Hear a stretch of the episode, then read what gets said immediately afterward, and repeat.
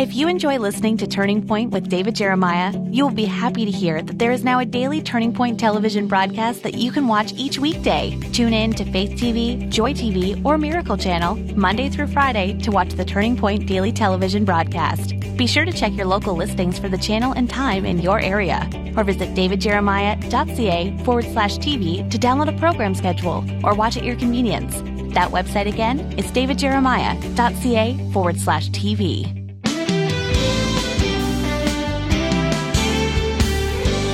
When you pray, it is usually in times of urgent need. Or is it more a part of your everyday life, like breathing and sleeping? Today on Turning Point, Dr. David Jeremiah takes a closer look at prayer and how it can bring you through seasons of trial. With a special message from the series, God, I Need Some Answers, here's David to introduce What Can I Do When Trouble Overwhelms Me? Well, thank you so much for joining us for the last broadcast of the month of July.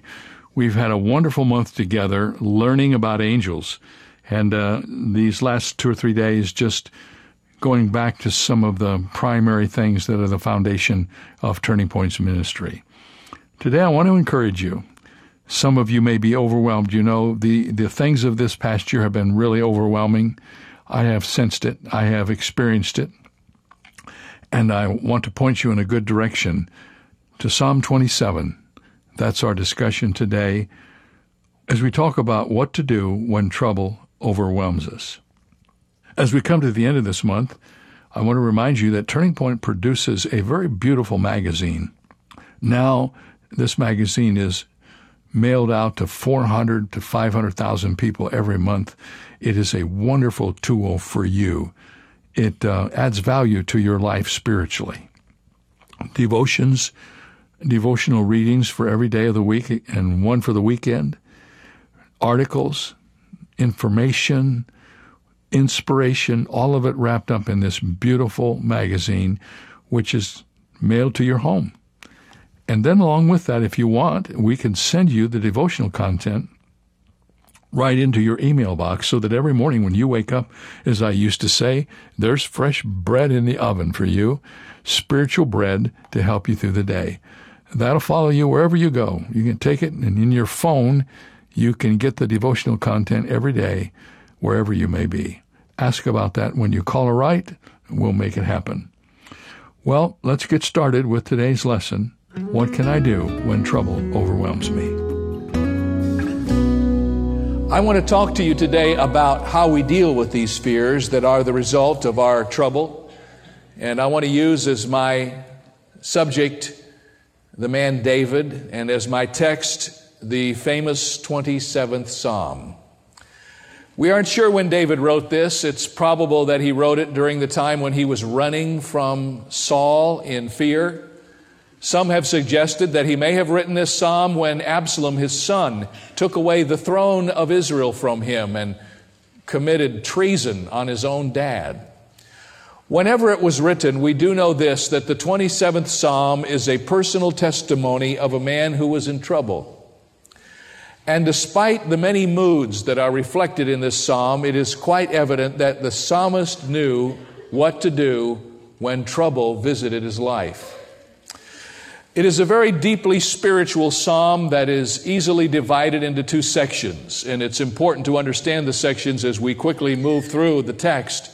Verses 1 through 6 give to us the psalmist's testimony of how he dealt with his fear and his trouble.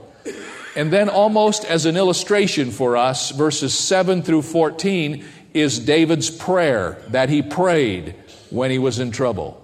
So, at the beginning, we have some principles of how to deal with trouble in our lives. And at the ending, we have an actual prayer that was prayed by the psalmist when trouble visited him. Let's look first of all at the first six verses as we extract from this scripture some of the principles that we need to learn so that when we have trouble, we know what to do. Principle number one in David's life express your faith. David said in verse 1 The Lord is my light and my salvation. Whom shall I fear? The Lord is the strength of my life. Of whom shall I be afraid? We know that David is in a time of trouble. We know that fear is knocking on his door. The rest of the psalm speaks of his enemies. It speaks of his trouble. And yet here he is at the beginning of this psalm expressing out loud and aggressively his faith. He is saying out loud what he knows to be true inwardly, even though his feelings don't match up with the words that he's expressing. The psalmist's testimony, you see, begins where religion must always begin, and that is with a personal declaration of faith. And in the very action of expressing your faith during the time of trouble, you take the first step toward healing and wholeness. I want you to notice that, secondly, David moves from expressing his faith to extending his faith. You know what a catastrophe report is? In the midst of your trouble, whatever it may be, you sit down with a yellow sheet of paper, a yellow pad, and you try to imagine the very worst thing that can happen to you as a result of the trouble you're now experiencing. You write it out. You extend it clear out to its complete end. You write the worst scenario you can imagine. Then you read it out loud and recognizing that this problem you have could never be that bad, you start feeling better already. You see what I'm saying? Well, David has sort of done that in this psalm. He's extended his fear to its logical boundaries. He says, Lord, I want you to know that I have my trust in you and you are my salvation and I won't fear you. He says, when the wicked come against me to eat up my flesh, and my enemies and foes, they stumbled and fell. Though an army may encamp against me, my heart shall not fear. Though war may rise against me, in this I will be confident. David thinks of all the things that could happen to him, the very worst things that could happen to him. Either subterfuge, an enemy sneaking up on him, or siege, an enemy encamping against him over a long period of time, or war or pestilence. And David says, no matter what happens, as bad as it could ever get, I have this confidence. And what is his confidence? His confidence is what he's already said. His confidence is that the Lord is his light and his salvation. Expressing your faith and then extending your faith. Then in verses 4 and 5, he talks about experiencing his faith. He says, One thing I have desired of the Lord, that will I seek, that I may dwell in the house of the Lord all the days of my life to behold the beauty of the Lord and to inquire at his temple. For in the time of trouble, he shall hide me in his pavilion. In the secret place of his tabernacle, he shall hide me. He shall set me high upon a rock. Now, this is a wonderful, rich verse. First of all, I need to point out to you that David has now reduced his life. He has whittled his life down to one thing. Do you see it? He said, This one thing I will do. It reminds me of what Paul said when he wrote to the Philippians. And in his letter to the Philippians, Paul said, This one thing I do forgetting those things which are behind, reaching forth unto those things which are before. I press toward the mark for the prize of the high calling of God in Christ Jesus. David said something very similar here, didn't he? He said, This one thing I do when trouble comes, I center my thoughts on God. I get into the temple where God is, into the sanctuary where God is. I meditate on the beauty of God, and I spend time with God's people. You'll either let trouble push you back toward God or you let it push you away from God. David said, I made sure when trouble came into my life that I spent time in the sanctuary, that I came to the tabernacle, that God became my pavilion. The last thing I think is pretty exciting because not only do we need to experience our faith, but verse 6 says we need to enjoy our faith. And you know, that's sort of an anomaly there. How can you enjoy trouble? I didn't say enjoy trouble, I said enjoy your faith. And listen to what verse 6 says as we read the psalm. He says, And now my head shall be lifted up above mine enemies all around me. Therefore I will offer sacrifices of joy in his tabernacle. I will sing. Yes, I will sing praises to the Lord. Wow. And what David is saying is this that when we come to God in worship and in prayer, when we are going through trouble and the time when we feel less like worshiping Him is the time when we need to worship Him the most. When we come to church on Sunday and we walk in and notice our heads are down. Did you ever watch somebody with so much trouble that their heads are down? And have you felt that in your life? You face a confrontation and it goes wrong and you walk away from there with your head down. Very graphic, isn't it? Well, let me tell you what the Bible says. The Bible says that when you face trouble and you put worship back in the center of your life, that worship becomes, watch this, the lifter of your head. Praise God. That you can come into church with your head down. You could walk into church with the burdens of the world on you, with trouble so overwhelming that you feel like you're going to drown in it. And you get caught up in the worship of the Lord. And it's almost like a visual thing. God just takes your head and He just lifts it right up. you see, friends, there's something about worship that's really a dynamic truth, and that is that the thing worship does is worship makes God big in your heart. Is God big? Yes. He can't get any bigger than He is. I mean, God is God, He's the ultimate bigness. But worship magnifies God. Worship takes who God is and it puts it in your heart so that you begin to feel and sense and appreciate the greatness of Almighty God. And watch what happens. When you see the greatness of Almighty God and you put your trouble in that picture, everything changes. Everything. When you measure your trouble against the trouble of others, you might be depressed. But when you measure your trouble against the greatness and magnificence of God, oh, what a thing that is. No wonder your head gets lifted. Well, those are the principles that David tells us in Psalm 27. And then I told you in verses 7 through 14, he prays, and I'm just going to have to skip over these quickly. But here's some things I observed in verses 7 through 12. First of all, when we study this prayer, we understand how to pray when trouble comes. He says in verse 7 Hear, O Lord, when I cry with my voice. Have mercy also upon me and answer me. When you said, Seek my face, my heart said to you, Your face, Lord, I will seek. And I wrote down in my notes that true prayer in the time of trouble is really a responding on our part to God. Isn't it interesting that even though trouble overwhelms us, we're not prone, even in the midst of our trouble, to take the first step toward God? We're stubborn people. The Bible calls us stiff necked. And so when trouble comes, we have this incredible urge to work it out ourselves. And, and sometimes God's the last option on a long list of options.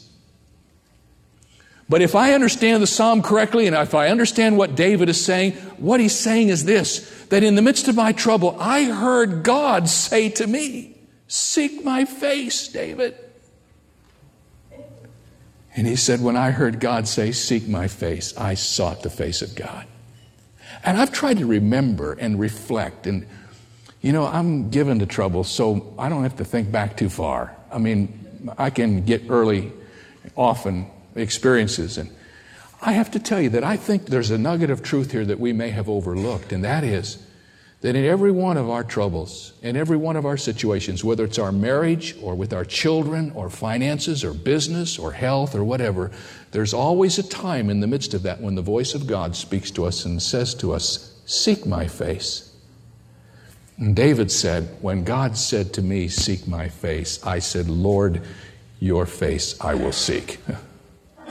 To put it in the vernacular of today, David heard God say, David, David, I love you. And David said, And I love you too. David, I want fellowship with you. Yeah, God, and I want fellowship with you too. We have this little thing we do in our marriages, don't we? Maybe it's not that way in your marriage but it is in most marriages that I know about. We do this little answer back and forth. We get ready to leave, or we're away, or we're calling home. And at the end of the conversation, I say, I love you. And she says, and I love you too. And I think that's what's going on with David and his God. In the midst of his trouble, God is saying, David, I love you. And David is saying, God, I love you too. Let me just ask you this. When in the midst of your trouble you hear the voice of God, respond to it. For true prayer in the time of trouble is really a responding to God. Notice, secondly, that true prayer in the time of trouble relies upon God's provision. I can only read the verses, but you will see it. He says, Do not hide your face from me. Do not turn your servant away in anger. You have been my help, God. Do not leave me or forsake me, O God of my salvation, for when my father and my mother forsake me, then the Lord will take care of me. When David prays in his time of trouble, he realizes how dependent he is upon God. So dependent that he said, God, even if it were true that my father and my mother could forsake me, I know that you will take me up. You will care for me. David's father and mother never forsook him. He was saying this sort of as an extension of what could possibly happen, and he's using as an illustration in the greatest love relationship that David knew, his relationship with his parents. He said, even if that relationship should go sour, if my mom and dad should kick me out and disown me, God, I know that I would never be disowned by you. You know, when David wrote this psalm, he may not have known at the time about the breakup of the family in our day. I know some of you here today whose parents have thrown you out of the house because of your faith in God. And what a wonderful promise this is to you that when your mother and father forsake you, God will be there to provide for you. He is your Father, your Heavenly Father. True prayer in the time of trouble resigns to God's will. Teach me your way, O Lord, and lead me in a smooth path because of mine enemies. David's prayer is a prayer of humble submission to God's will. He's not trying to sort out his trouble himself. Isn't that what we try to do? Isn't that what we're prone to do? David isn't saying, Lord, please, I've figured out my way, now you bless it. No, he's saying, Lord, here's a blank sheet of paper. I have no idea how to get out of this trouble. You fill in the page, I'll sign the bottom of it. Lord, you teach me your way. When you come to God in the time of trouble, you can't come with your own agenda, friend. You may think you know the way out. You may even have sorted it all out and have it all figured out. You may have a wonderful plan, but you need to set that plan aside and come to God and say, God, teach me your way. I don't know what you want me to learn from this. I don't know what you want me to understand from this, but God, my will is totally your will. Teach me your way. I'm resigned to do whatever you tell me to do. True prayer resigns to God's will. I just about came out of my chair when I saw the next one. Because of some experiences that I've been having in my own life, maybe, but it's just incredible. In verse 13, David says, I would have lost my heart, I would have fainted, unless I had believed that I would see the goodness of the Lord in the land of the living. Now, I've read this psalm over and over again all my life, and I really never understood that verse until recently. David's not talking about seeing the goodness of the Lord in the sky by and by. He's talking about seeing the goodness of the Lord in the land of the living. Friends, what is the land of the living? It's the here and now. It's today. It's tomorrow. It's yesterday. David is saying, I would have fainted. I would have given up. I would have lost my will to go on if I had not believed to see your hand of goodness in the here and now. And you know what? I don't have to debate with all of you today the goodness of the Lord in the land of the living. We all accept that as God's people. We know that there is the evidence of God and His goodness in the here and now in the land of the living. But you know what the problem is? Here it is. We don't see it. And the reason we don't see it is because we don't look for it. And one of the most wonderful things you can ever do, my friend, is to begin to take note of the goodness of God in the land of your living. I've been keeping a little journal, keeping track of the goodness of God in the land of my living. And I've been writing down the things that God does, just keeping a little list. And I go back often and read that list. And sometimes I have dry days. You know, please don't be disappointed with me. Sometimes I just have dry days when I try to fellowship with God and it's real awkward and maybe I'm a little discouraged. kind of happens to me on Monday. I don't know why, it just sort of does. But uh, you know what's been a great encouragement to me? It's to read my list of the goodness of God in the land of my living. and it's growing. And every time I get in trouble, and I'm wondering whether God knows what's going on in my life and whether He cares or whether He can do anything about it, my faith is kind of a flickering flame. I open up my journal and I read my list of the goodness of God in the land of my living. Someone said a long time ago that an unexamined life is not worth living, and I believe that more than I ever have before. Friends, if you can walk through your life and never take note of what God is doing, if you're not keeping any notes, if you're not kind of writing down the good things that the Lord does, you're missing out on one of the great blessings you could have as a believer. What you need to do, you see, is to compile the experience. How do I know that God is going to help me in the trouble I have now? You know how I know that? Because I've kept a record of how He helped me in the trouble I had last month. And I kept a record back then of the trouble I had before and how God carried me through it, how He answered my prayers. And I've got a whole list of things that begin, Thank you, Lord, for, and then there's a phrase or a statement or a paragraph of what God has done. They're so personal, I'd never dare read them to you. But you should have a list like that. Because if you don't recognize the goodness of God in your prayer, your prayer will be anemic. Finally, verse 14, and we're finished. True prayer in the time of trouble remains calm when God delays. you see, God isn't on your time schedule, my friend. You're in a lot of trouble now. Your marriage is on the rocks. Your kids are driving you crazy and doing things you never dreamed they even knew how to do.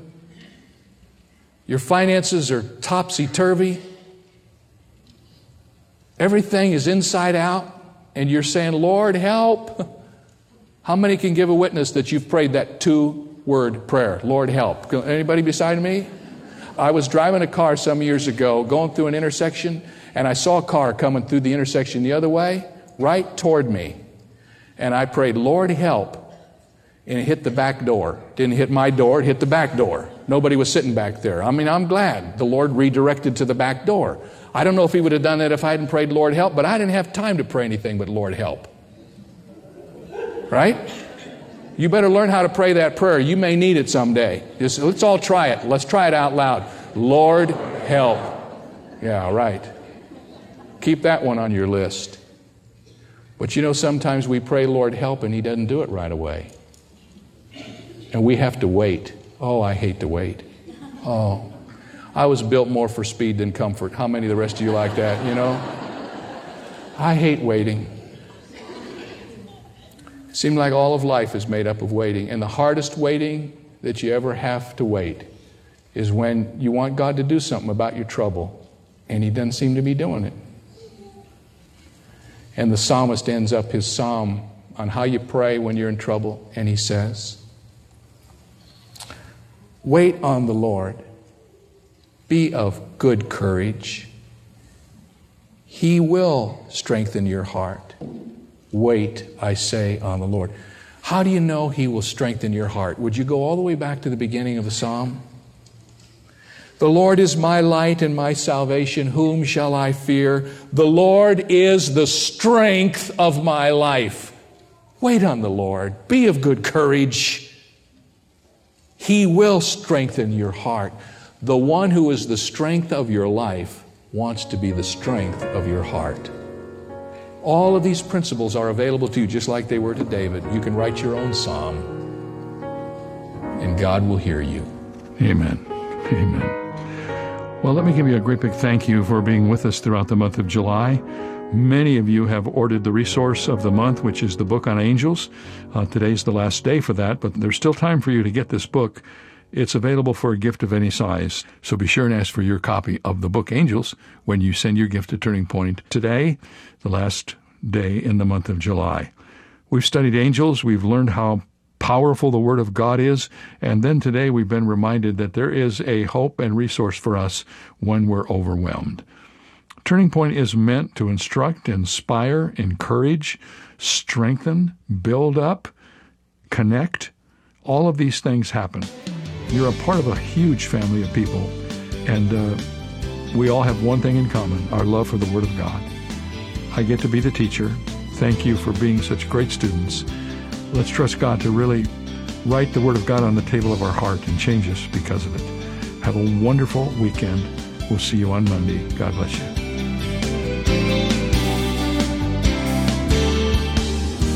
For more information on today's message from Dr. Jeremiah's series, God, I Need Some Answers, visit our website where you'll also find two free ways to help you stay connected our monthly magazine Turning Points and our daily email devotional.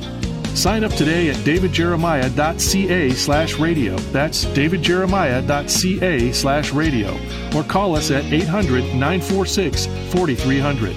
When you do, ask for your copy of David's book, Angels Who They Are and How They Help what the Bible reveals. It will help you separate fact from fiction about angels, and it's yours for a gift of any amount. You can also download the free Turning Point mobile app for your favorite smart devices, or search in your app store for the keywords Turning Point Ministries to instantly access our content. Get all the details when you visit our website at davidjeremiah.org slash radio. This is David Michael Jeremiah. Join us Monday as we begin Overcoming Loneliness here on Turning Point with Dr. David Jeremiah.